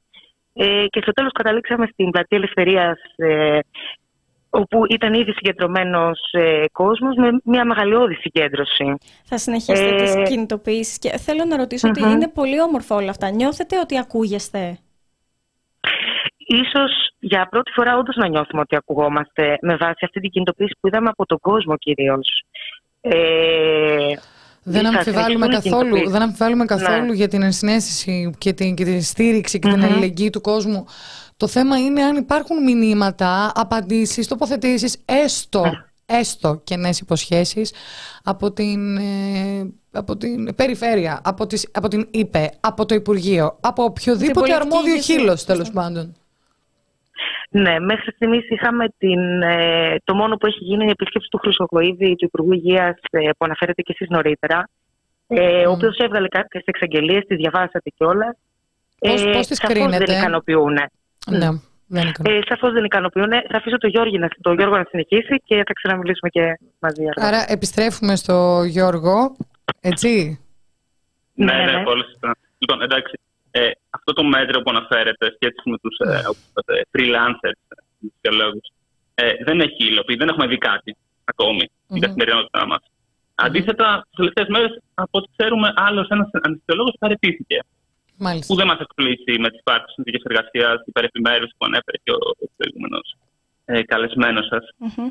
Ε, οπότε, ε, εφόσον συμβεί αυτή η κίνηση με, το, με τον ιδιωτικό τομέα, ε, για μας αναγνωρίζουμε ότι είναι μια προσωρινή λύση εν μέσω μιας κατάστασης εκτάκτου ανάγκης, που συμβαίνει πολύ συχνά τελευταία αυτό. Η οποία όμως κατά εμάς δεν είναι ούτε βιώσιμη ούτε δίκαια. Πρώτον, γιατί οι άνθρωποι που θα έρθουν δεν δημιουργούν ένα μόνιμο δεσμό με το νοσοκομείο, δεν ξέρουμε πώς και αν θα συμμετέχουν στο εφημεριακό πρόγραμμα ή και στην εκπαίδευση των ειδικευομένων ή και σε άλλες λειτουργίες που συνήθως καλύπτουν αισιολόγοι, όπως π.χ. τα ιατρία πόνου. Ε, βέβαια, ελεύθερο, Δεύτερο. ελεύθεροι επαγγελματίες μπαίνουν, κάνουν τη Ναι. δουλειά, γεια σας, φεύγουν. Ακριβώς. Δεύτερον, γιατί δημιουργείται ένα ξεχωριστό προνομιακό καθεστώς που αδικεί τους μόνιμους γιατρούς του ΕΣΥ, που διαχρονικά παίρνουν και την περισσότερη ευθύνη για τα βαρύτερα περιστατικά που έρχονται σε εφημερίες. Ε, βέβαια, γιατί Ε, τώρα το αυτό υπο- το είναι υπονοήσατε και κίνητρο. πριν εσείς. Ε, βέβαια, αυτό είναι κίνητρο να ιδιωτεύσεις. Δεν, Ακριβώς. είναι- δεν είναι Ακριβώς. κίνητρο να, όταν να ανοίξει, γιατί υπόσχεται ο Χρυσοχοίδης, να τα λέμε λίγο πιο λιανά για να καταλαβαίνει και ο κόσμος. Όταν υπόσχεται ο Ναι. Χρυσοχοίδης ε, ε, προσλήψεις στο δημόσιο τομέα, αυτό σημαίνει ότι θα ανοίξουν οι θέσεις και πρέπει να βρεθεί κόσμος να πάει. Όταν όμως ξέρει ότι με τον μπλοκάκι του μπορεί να πηγαίνει και πολύ πιο κρυβοπληρωμένα, δηλαδή θα πληρώνεται ένα-ένα το χειρουργείο και το δημόσιο, καλός ή κακός, όταν κάνει απευθείας ανάθεση σε έναν οποιοδήποτε ιδιώτη, πληρώνει πάρα πολύ καλά. Και δεν συγκρίνεται με τον μηνιαίο μισθό ενός ε, γιατρού. Τα λέω καλά, κύριε Μακρύ; Καλά τα λέτε, καλά τα λέτε. Συμφωνούμε κι εμείς αυτά. Ε, είναι αυτό που λέτε. Και φυσικά και τρίτα, ε, ένα τρίτος point που θέλουμε να βάλουμε εμείς είναι ότι αποτελεί και ένα βήμα προς την ειδικοποίηση του δημόσιου συστήματος υγείας. Γενικότερα. Κάτι που μακροπρόθεσμα ε, οδηγεί σε μείωση της πρόσβασης και της κάλυψης των αναγκών υγείας των πιο ευάλωτων συνανθρώπων Ε, μα. Δηλαδή, είναι αυτό βέβαια. που λέτε ότι είναι μια γενικότερη εικόνα που ε, υποβαθμίζει το δημόσιο σύστημα υγείας. Αυτό που είπατε πριν, ναι, σίγουρα ε, κινείται και αντιπαρθετικά με αυτό που αναφέρε, ανέφερε και ο προηγούμενος καλεσμένος, ότι να δίνονται κίνητρα. Προφανώς αυτό που δεν θα είναι κίνητρο για να έρθει κάποιος μόνιμος στο δημόσιο, άμα κάποιος τέτοιο καθεστώ. Ε, φυσικά, γιατί δημόσιο νοσοκομείο δεν είναι τα ντουβάρια του. Είναι οι σχέσεις εργασίας του. Είναι οι άνθρωποι του και οι Ε, θέσει βέβαια. εργασίας. Ναι. Ναι, είναι πολύ σημαντικό αυτό όμως. Γιατί εδώ πέρα έχουμε μια κυβέρνηση η οποία ενισχύει, ε, προσπαθεί να πείσει τουλάχιστον τα διαθέσιμα ιατρικά χέρια να επιλέξουν να ιδιωτεύσουν. Είναι, ε, ε, ο- αν- Ωστόσο, από την άλλη, να πούμε πόσο αισιόδοξο είναι ότι υπάρχουν αυτοί οι γιατροί και ότι Είναι. ε, οι γιατροί στα δημόσια νοσοκομεία και το προσωπικό αντιστέκονται και φυσικά ο κόσμος. Με προσωπικά εγώ, αν αύριο μεθαύριο ο κύριος Μακρύς, ε, μ, ο Γιώργος τέλος πάντων, η Μάρθα, Ναι, παρακαλώ, επιλέξουν, παρακαλώ. επιλέξουν ε, να ιδιωτεύσουν, εγώ δεν θα τους κατηγορήσω. Υπάρχουν άνθρωποι οι οποίοι λιποθυμούν από την υπερεφημέρευση. Τι θα γίνει; Δεν είναι θέμα δηλαδή των ίδιων. Δεν Ναι, είναι πο- δεν, είναι, δεν είναι προσωπικό θέμα. Είναι πολιτικό θέμα και είναι Ε, βέβαια. ολόκληρη η διάλυση του ΕΣΥ. Γι' αυτό και εμείς σχεδόν κάθε Ναι. Τετάρτη αυτά λέμε. Νομίζω κιόλας ότι σε κάθε, κάθε μέρο που σημαίνει αυτό, η- ο, ο αγώνας είναι κυρίως της ε, τοπικής κοινωνίας. Εμείς τουλάχιστον αυτό Έτσι, λέμε. έτσι, Τη έτσι. δευτεροβόντως των, ε, των γιατρών που στην τελική ε, μπορεί να μην αντέξουν και να επιλέξουν κάποιο πιο ιδιωτικό δρόμο. Φυσικά. Να σας ευχαριστήσουμε πάρα πολύ και τους δύο. Εκτός αν Ελπίζουμε έχετε να κάτι άλλο βγει να πείτε. κάτι από όλο αυτό. Εμείς εδώ θα είμαστε να σας δίνουμε φωνή και φυσικά ναι, αν έχετε κάτι να προσθέσετε. Ευχαριστούμε πάρα πολύ Ευχαριστούμε. για τη φιλοξενία. Ε, το μόνο που έχω να προσθέσουμε είναι μακάρι αυτό αυτός ο αγώνας να οδηγήσει όντως σε μια ουσιαστική λύση. Μακάρι να είναι αφορμή ε, να βγει κι άλλος κόσμος, υγειονομικός ή όχι, από άλλα νοσοκομεία της χώρας που έχουν αντίστοιχα προβλήματα, γιατί δεν είμαστε μόνο εμείς. Εμείς απλά ακουστήκαμε τώρα. Ε, ανέφερε και ο κ. Στολερίτης νωρίτερα για τα περισσότερα περιφερειακά νοσοκομεία της Ελλάδας είναι σε αυτή την κατάσταση. Ε, μπορεί να μην αντιδρούν για τον. Έχει ψηλόγο το καθένα, είναι και συγκυρίες τέτοιες. Πώς μπορείς να κατηγορήσεις κάποιον που πραγματικά είναι διαλυμένος από την υπερεργασία που δεν αντιδρά. Και εμείς, κατά τη διάρκεια της πανδημικής κρίσης, δεν αντιδράσαμε για όλα αυτά που γινόταν, τουλάχιστον ουσιαστικά. Αλλά μακάρι αυτό να είναι το εφαλτήριο ε, για να καταφέρουμε κάτι για όλες και όλους μας. Όχι για τους υγειονομικούς καθαρά. Για όλους μας, σαν χρήστες υπηρεσιών υγείας. Σας ευχαριστούμε Μάλιστα. πάρα πολύ. Σας ευχαριστούμε και τους δύο. Να είστε καλά. Καλή συνέχεια. Νομίζω ρε εσύ ότι Εγώ- όταν κάθε φορά που κάνουμε μια συζήτηση για το Εθνικό Σύστημα Υγείας, νομίζω κάνουμε ακριβώς τον ίδιο πρόλογο, ακριβώς τον... Απλά Ναι, ναι. καταραίουν οι δομές μία-μία. Δηλαδή ξεκινάμε πρώτα από τα περιφερειακά και δεν αναφέρομαι γιατί είναι το Βενιζέλιο περιφερειακό μεν μεγάλης εμβέλειας. Δε. Ε, βέβαια. Ξεκινάμε από τα νησιά, μετά μία-μία ειδικότητες πάνε για βρούβες, Ναι, ναι, ναι. αντικαρκυνικά. Παιδιατρικά, και σιγά σιγά, ψυχιατρικά. ναι, και σιγά σιγά φτάνουμε στο 7ο μεγαλύτερο νοσοκομείο της χώρας, στο 6ο, στο 5ο. Και κάπως έτσι έρχεται η ολική διάλυση ενός ε, συστήματος. Τώρα θα μου πεις, έτσι δεν ήταν όλα τα χρόνια; Έτσι ήταν όλα τα χρόνια. Με τη διαφορά ότι δεν είχε έρθει μία πανδημία η οποία είχε βάλει στον πάγο την καθημερινή νοσηρότητα. Θυμάστε που μας έλεγαν όλοι ότι ξαφνικά ένα νοσοκομείο 30 ειδικοτήτων έχει γίνει ένα νοσοκομείο μιας νόσου. Αναβάλουμε τα χειρουργία. Αυτά σκάνε τώρα, παιδιά. Ναι. Βέβαια και λίγο πριν τον COVID, άμα το σκεφτούμε, γιατί εντάξει, λέμε ότι πάντα έτσι ήταν. Αλλά αν το δούμε με αριθμούς, αν το δούμε με στοιχεία, ε, από κάποιο σημείο και μετά, ναι, από τα μνημονιακά χρόνια, ξεκίνησε μια κατρακύλα. Αυτό το πράγμα δεν σταμάτησε και μας έπαιρνε η κάτω βόλτα όμορφη μου παναγιωτα Αλλά ναι, υπήρχαν ε, περίοδοι που προφανώς τα πράγματα δεν ήταν έτσι. Ήταν άσχημα, εννοείται, απλώς δεν ήταν έτσι. Αυτή τη στιγμή είναι αυτό που είπε η Νεκταρία στην αρχή της εκπομπής, ότι νιώθεις ότι το βαρέλι κάποια στιγμή θα έχει πάτο και θα σταματήσει. Δεν έχει. Η κατρακύλα αυτή δεν έχει. Δεν σταματάει πουθενά αυτό το πράγμα. Και μας λένε, το Βενιζέλο είχε πάντα άσχημη φήμη και μιλάω για εποχή του 1985. Φίλε Σταύρο, το γνωρίζω, δεν το θυμάμαι αγέννητη Μουργάρ, ωστόσο από το 90. 2000, από το 2000 και μετά τέλος πάντων που ξεκίνησα να ψιλοκαταλαβαίνω τα πράγματα. να ξέρετε τώρα έτσι ψηλό story time αφού κλείνουμε. Εγώ στο Βενιζελό νοσοκομείο δεν έχω νοσηλευτεί μία φορά. Ε, είμαι από το Ηράκλειο, τα, τα, τα βλέπω αυτά τα πράγματα καθημερινά. Έχει απίστευτους γιατρούς. Απίστευτους. Ε, βέβαια. δηλαδή, αν συμβεί κάτι. Τώρα πήγα σαν τη μάνα μου, Θεέ μου φίλα, ε. Μου ήρθε, μου ήρθε αυτό. Αλήθεια. ναι, ναι. Έπαθα κασελάκι. Πρώτα ο Θεός. Αν συμβεί τέλος πάντων ε, το οτιδήποτε σε αγαπημένα μου πρόσωπα, πρώτα θα απευθυνθώ στους γιατρούς του Βενιζελίου. Εμπειρικά θα το έκανα. Και μετά θα κοιτούσα τη λύση κάποιοι, κά- κάτι άλλο. Κάποια Αθήνα ή κάποιο ιδιωτικό ίδρυμα. Έχει εξαιρετικό κόσμο μέσα. Απλώς υπολειτουργεί.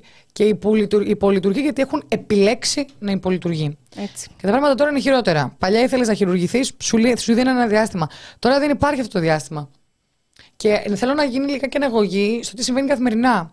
Είμαστε σε μια κατάσταση που η Κρήτη, πρωταγωνίστρια τροχαίων, πρωταγωνίστρια τροχαίων, ε, δεν είναι απίθανο να φτάσουμε σε ένα σημείο να πεθάνει κάποιος.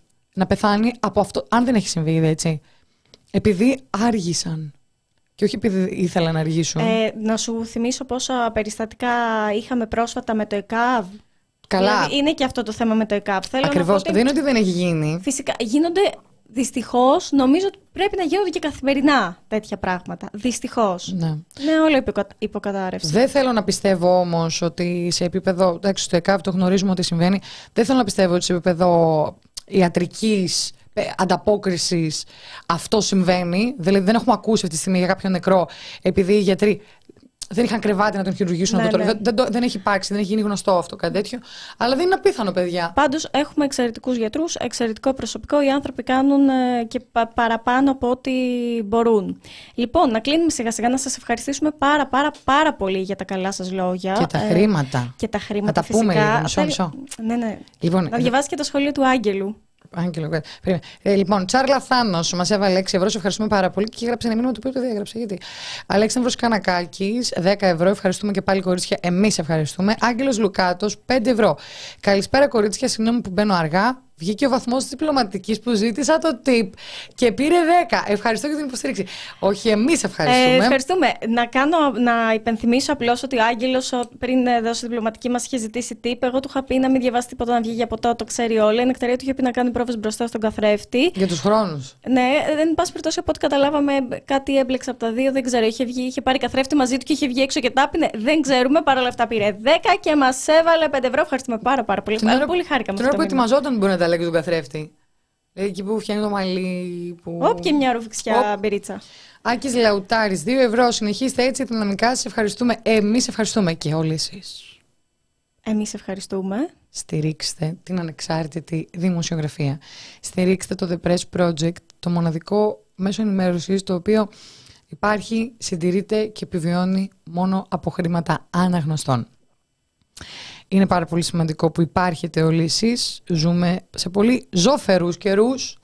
Μια απίστευτη δυστοπία που καλώς ή κακώς η δημοσιογραφική σοβαρότητα εκλείπει. Το εννοώ. Είναι πρόσφατο το γεγονός ότι έχει εξαφανιστεί η δημοσιογραφική σοβαρότητα. Δεν εννοώ ότι είμαστε οι μόνοι σοβαροί. Υπάρχουν πάρα πολλοί αξιόλογοι συνάδελφοι εκεί έξω. Όμως, για να μπορέσουμε και εμείς να συνεχίσουμε να υπάρχουμε και να ανταποκρινόμαστε σε αυτό που έχουμε υποσχεθεί, χρειαζόμαστε τη στήριξή σας. Και επειδή μας τη δίνετε, ευχαριστούμε πάρα πάρα πολύ. Δεν θα σταματήσουμε ποτέ να σας ευχαριστούμε, ούτε να... Δεν ξέρω, εγώ ποτέ δεν βρίσκω λόγια να σας, ε, να σας ευχαριστήσω. 10 ευρώ. Brain drink. Ήρθε ο φίλος μας. Σας ευχαριστούμε. Μόλις ξύπνησα και μπήκα να βάλω οβολό. Πάλι κονσέρβα θα σας δω. Ευχαριστούμε πάρα πάρα πολύ. Ε, Μα δεν- δεν νιώθεις ότι είμαστε λίγο παρέα. Ναι, δηλαδή, μωρέ. είναι οι- οι δικοί μας άνθρωποι, έρχονται, μας λένε καλησπέρα. Δηλαδή τώρα θα κλείσουμε, θα πούμε μα αυτός που ήταν σήμερα. Γιατί είναι καινούργοι και σας ευχαριστούμε πάρα πολύ. Είναι κάποιοι που απλά δεν σχολιάζετε κλπ. Αλλά είναι και αυτοί οι 5-6. Ο, Εσείς Άδων- τώρα πάλι βάλτε κανένα φράγκο ο τουλάχιστον. Άδωνης, ας πούμε. Ναι, βάλτε κανένα φράγκο. Ο Άδωνης Γεωργιάδης. Πού είναι Πού σήμερα; είναι ο υπουργός, Υπουργέ, where are you? Γράψε μας. Ξέρεις ποια δεν μας ακούει πια; Και θα, θα τη βρω. Η Λιλίκα Καλίτσι, πού είναι; Είδατε για να σχολιάζετε. Πού είναι η Εκτίθεστε Λιλίκα και μετά Καλίτσι; σας ψάχνουμε. Έχω τόσο καιρό να τη δω και με είδε και σε πορεία και μου πει μη Λιλίκα. Χρέη του 13,5 χρόνια. Λοιπόν, Την άλλη βάλτε. Τετάρτη σας περιμένουμε όλους. Με τα λεφτά σας. Μας είχε φάει άλλη διαφορά ώρα στην Καλιφόρνια. Δεν σε περιμένουμε πέντε λεπτά μήπως συγκινηθεί κανένας και βάλει τίποτα. Ο Κασελάκης. Από την Αμερική. Αχ, μπράβο ρε παιδιά, κάντε κανένα like Μπράβο. Και sir. και σε. oh no, you didn't. και σε. Λοιπόν, Σας ευχαριστούμε πάρα πολύ. Ήταν η εκπομπή Κοινωνία Αεροπρές με την Νεκταρία Ψαράκη. και τη Γεωργία Κρυεμπάρδη, τα φιλιά μας. Γεια σας.